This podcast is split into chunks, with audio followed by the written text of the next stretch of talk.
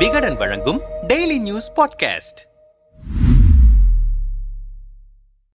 கணவனை தீர்த்து கட்டிவிட்டு தற்கொலை என நாடகமாடிய மனைவி என்கிற செய்தி ஏற்படுத்திய அதிர்ச்சி விலகும் முன்பு ஜவுளி கடை அதிபரின் மகனை காப்பாற்றுவதற்காக வழக்கையே போலீசார் திசை திருப்பியிருப்பதாக கிளம்பியிருக்கும் தகவல் சேலத்தை மீண்டும் அதிர்ச்சிக்குள்ளாகியிருக்கிறது. சேலம் மாவட்டம் மேட்டூரை அடுத்த மலையம்பாளையம் பகுதியைச் சேர்ந்த நெசவு தொழிலாளி சுந்தர்ராஜ். இவருக்கு நிவேதா என்ற மனைவியும் எட்டு வயதில் மகனும் இருக்கின்றனர். நிவேதா ஜலகண்டாபுரத்தில் உள்ள தனியார் பள்ளி ஒன்றில் ஆசிரியையாக பணிபுரிந்து வந்தார். இந்த நிலையில் கடந்த ஜூலை பதினேழாம் தேதி சுந்தர்ராஜ் தூக்கில் தொங்கிய அடையாளத்துடன் பிணமாக கிடந்தார். சுந்தர்ராஜை அவரின் மனைவி நிவேதாவே தன் ஆண் நண்பர் தினேஷுடன் சேர்ந்து கொலை செய்திருப்பதாக கண்டுபிடித்த போலீசார் அவர்களை கைது செய்ததுடன் இந்த கொலைக்கு ஐடியா கொடுத்ததாக நிவேதாவின் தோழி வித்யாவையும் கைது செய்தனர். மேலும் நிவேதா கொடுத்த வாக்குமூலம் என்று ஒரு செய்தியையும் ஊடகங்களுக்கு கொடுத்தது போலீஸ். அதில் என் கணவர் சுந்தர்ராஜ் என்னுடைய நகை பணம் அனைத்தையும் அழித்துவிட்டார். எனவே பண தேவைக்காக நான் தனியார் பள்ளி ஒன்றில் வேலைக்கு சேர்ந்தேன். அங்குதான் எனக்கு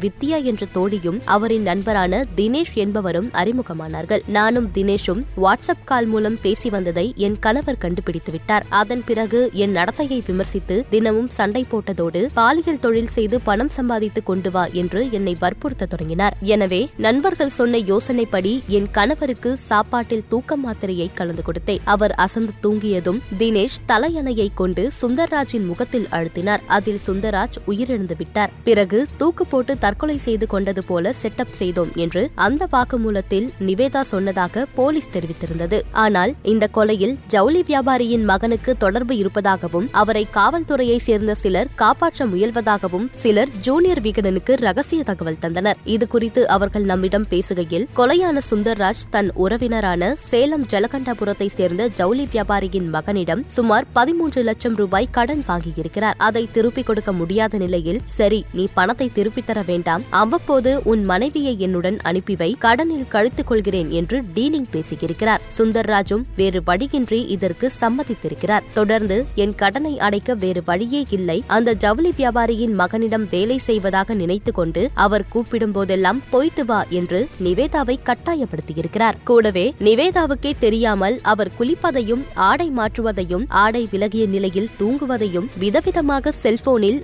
ஆபாச வீடியோ புகைப்படம் எடுத்து வியாபாரி மகனின் செல்போனுக்கு அனுப்பி வைத்திருக்கிறார் சுந்தர்ராஜ். ஒரு கட்டத்தில் நீ போகவில்லை என்றால் உனது ஆபாச வீடியோவை வெளியில் பரப்பிவிடுவேன் என்று மிரட்டவும் செய்திருக்கிறார். அதன் பிறகே இந்த கொலை நடந்திருக்கிறது என்றனர். குற்றச்சாட்டுகள் குறித்து ஜலகண்டாபுரம் காவல் ஆய்வாளர் ஆனந்தராஜிடம் பேசியபோது சம்பந்தப்பட்ட பெண்ணே தான் தன்னுடைய ஆண் நண்பருடன் சேர்ந்து கொலை செய்ததாக ஒப்புக்கொண்டு விட்டார். இதில் வேறு சொல்வதற்கு என்ன இருக்கு சார்? நீங்க சொல்ற மாதிரி அந்த ஜவுளி வியாபாரி அவரின் மகன் பற்றி தகவல் கிடைத்து நாங்களும் விசாரித்தோம். அந்த இருவர் மீதும் எந்த தப்பும் இல்லை. கொலையில் அவர்களுக்கு சம்பந்தம் இல்லை என்றார். ஓமலூர் டிஎஸ்பி சங்கீதாவிடம் பேசியபோது குற்றம் சாட்டப்பட்ட வியாபாரியின் மகனை அழைத்து விசாரித்தோம். நிவேதா தொடர்பான வீடியோ படங்கள் எதையும் சுந்தராஜ் தனக்கு அனுப்பவில்லை என்று அவர் சொல்லிவிட்டார் என்றார். குற்றம் சாட்டப்பட்ட நபரை தொடர்பு கொள்ள முடியாததால் அவரின் தந்தையான ஜவுளி வியாபாரியிடம் பேசினோம். என் மகனை பற்றி பொய்யான தகவலை பரப்பி வருகின்றனர். இறந்து போன சுந்தராஜ் தன் மருத்துவ செலவுக்காக எங்களிடம்